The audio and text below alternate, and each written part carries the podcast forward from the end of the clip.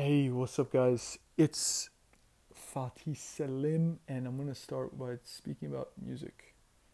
Uh, music creates a very strong, potent karmic cycle, especially if you listen to the same thing over and over and over again. And that's what I use. I, I leverage that to lose weight and to run for hours and hours and hours and miles and miles and miles. Um, but it was fleeting. It's it doesn't last, and can it's really a, an insane way of doing things because it's just doing the same thing over and over and over again. And if you expect anything different to happen, you're you're just mad. Um, and so I would do the same exact workouts, just pull up circuits, push up circuits, running for miles for days and days, and listening to the same songs over and over and over again. That's how I basically hypnotized myself to to do the work, right? Especially when I didn't want to do it, I would hypnotize myself. And so it's a very powerful tool. Music is a very powerful tool, and just like everything else, it's not good or it's not bad. Uh, it just depends on where you want to go, right? If you want to live a life of pure pleasure, it's it's amazing.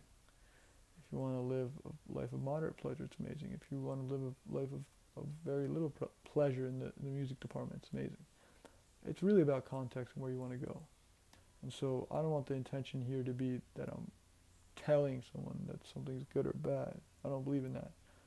I just think for me right now, at this stage of my life, uh, consistently listening to music, uh, it's just not conducive. Because I would, I wouldn't do it from the right place. I would do it to, to drown out my thoughts. I would do it to go on autopilot and not face reality. And so the best place to be is reality. So why we avoid why do we avoid it as a why do why do I tend to avoid it sometimes? Right? Why do we escape?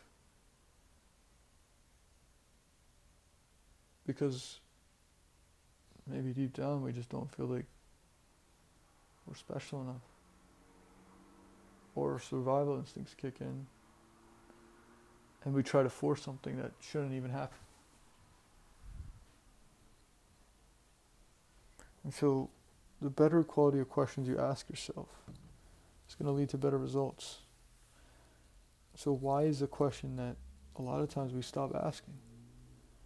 I used to ask why uh, so many times as a kid, over and over and over and over again because I, I just genuinely wanted to know like why? Like, why is that the case? Just curiosity. And so i love to ask why i love to learn. And whenever i'm not learning i notice other areas get stagnant too. When i'm not learning something new when i'm not making any progress uh, in in whatever impact i'm looking to make i just I just don't make enough of an impact. And so now I realize that the incentive for me to to get into better shape, to take better care of myself is to impact others, right? And do it from the right place. Because a lot of it is, is marketing, right?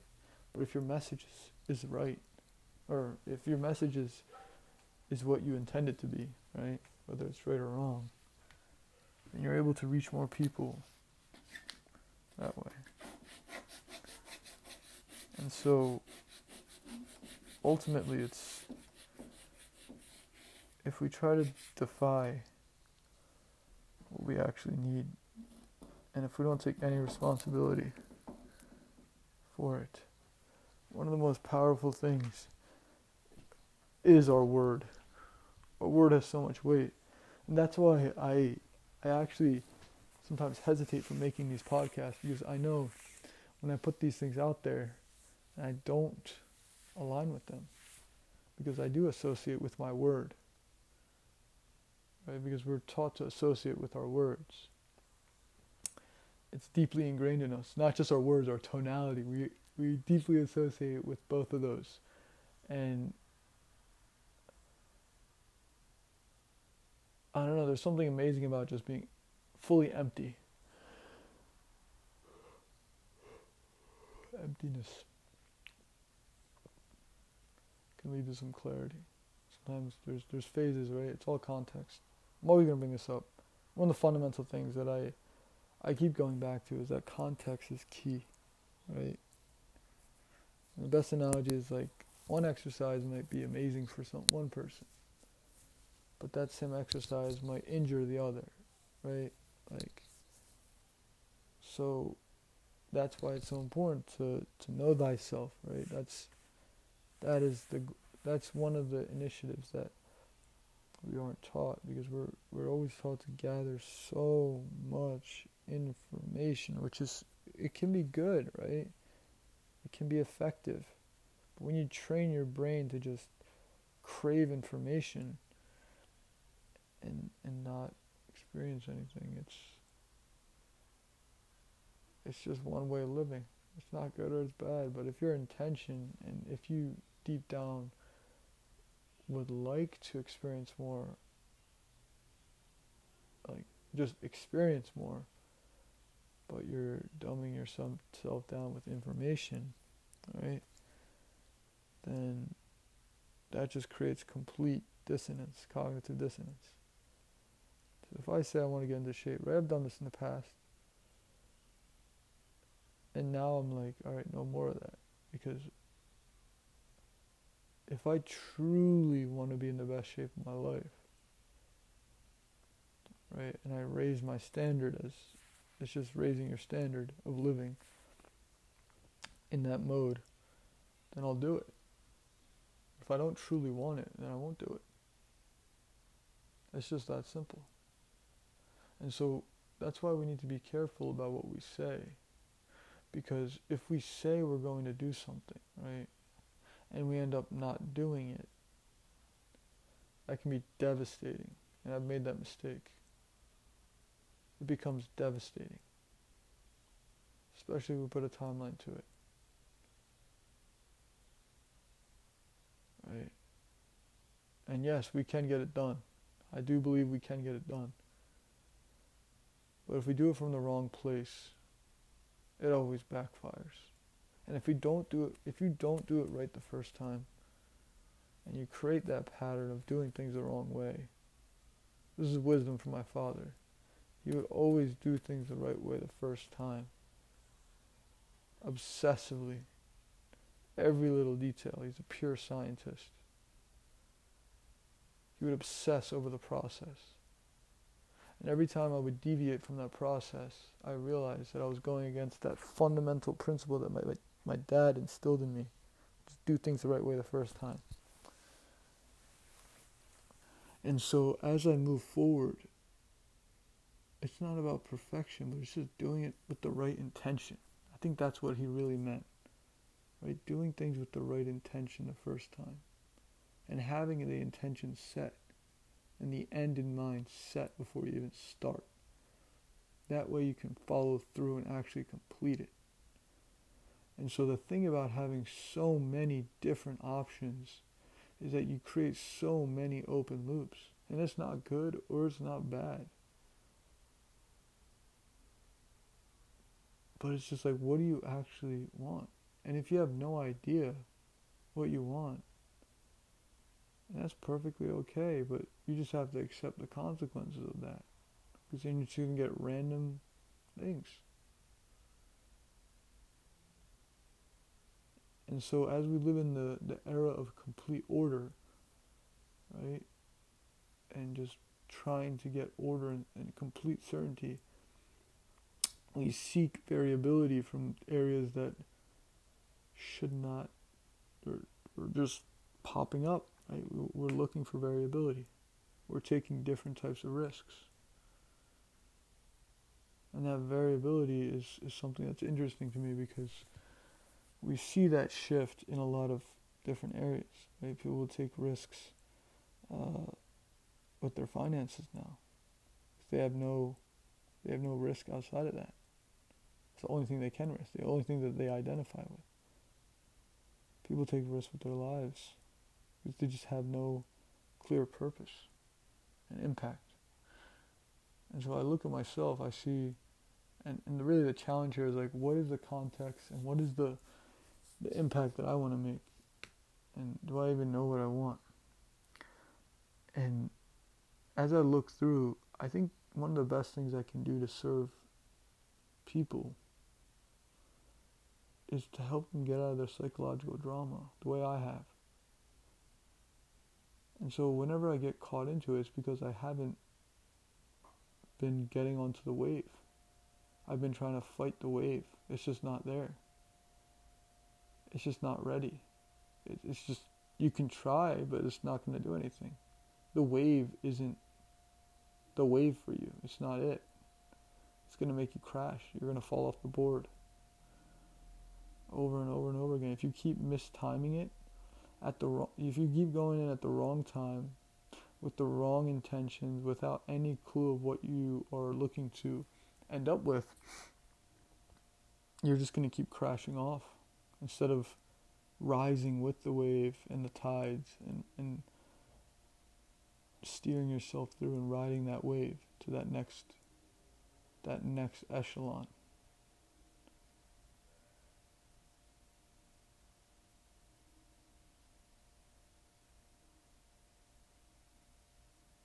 So as I look, you can look at the most basic things, right? From your diet to your communication with your team, the culture that you're in, the culture that you are contributing to and creating. It's just not right. It's not good. It's not fair to others, not fair to yourself.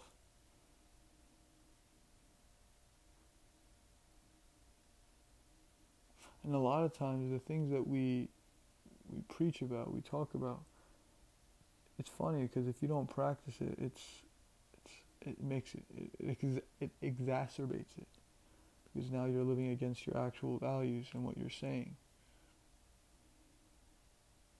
And so, really, the solution here is to clear it out. Clear out the space, clear out the time, clear out the activities. And that way you can reconnect. Right? And this doesn't have to be for periods like years and years and years. This could be five minutes. You disconnect for five minutes. You give yourself the ability to be present for five minutes. It's amazing what you can accomplish when you have a timeline, when you have the end goal, end goal in mind, when you have the intention behind it and the solid intention, the one that is completely made to to provide the, the biggest impact in people's lives. And so one of the things that I learned in, in Sadhguru's book, Inner Engineering, is that beliefs are they're the most powerful thing. And a lot of times we have hidden beliefs that we don't acknowledge right? If you don't acknowledge these beliefs, it's very hard to make a shift.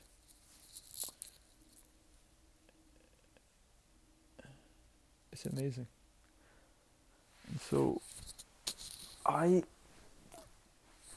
finally realized that some like some of the beliefs that I have is just it's so deeply rooted and I've identified too much with the physical realm and I've created too much certainty around where I am. There's no, if there's no urgency, you can't get it done. And the real, oh man, I just realized this. So Sadhguru talks about in the book that depending on the path you want to take in life and the end goal that you want, right, and the, and the things you want to practice, there's different ways to prime your mind, body, and energy for that. Right? Just like how a bodybuilder eats a certain diet versus a marathon runner eats a certain diet, moves a certain way, right? Carries himself a certain way. It's the same thing. If you're going to be an intellectual, there's a certain diet you should eat. There's a certain way you should move. There's a certain way you should speak to have the best result. To create the least amount of friction for that specific result. One of my first mentors, Rich, he told me he was obsessed with pre- preparation. Obsessed. every little detail, just prepared like a madman. He was so good at it.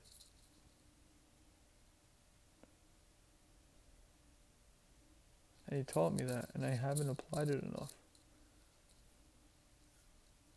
I need to apply it more often. Preparation. Talking about it. Urgency. How can we create more urgency? Why would we create more urgency? Why would we go through this certain path? Why are we shifting our diet? Right? What is the intention behind that? Why am I fasting? Why am I exercising? Why am I speaking to these people?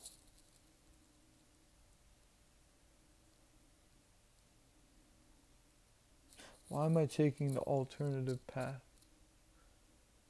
The path that no one else takes, no sane person would take. Why am I going down this path instead? Is it to stand out? No. So that I'm able to communicate at a level that gives that other person a chance to really be, I mean, be who they are. You can do a lot of things at the same time, but you can only be once. Once, right? Once at a time. Once. You can do a lot of things but you can only be once. And so the challenge is to be.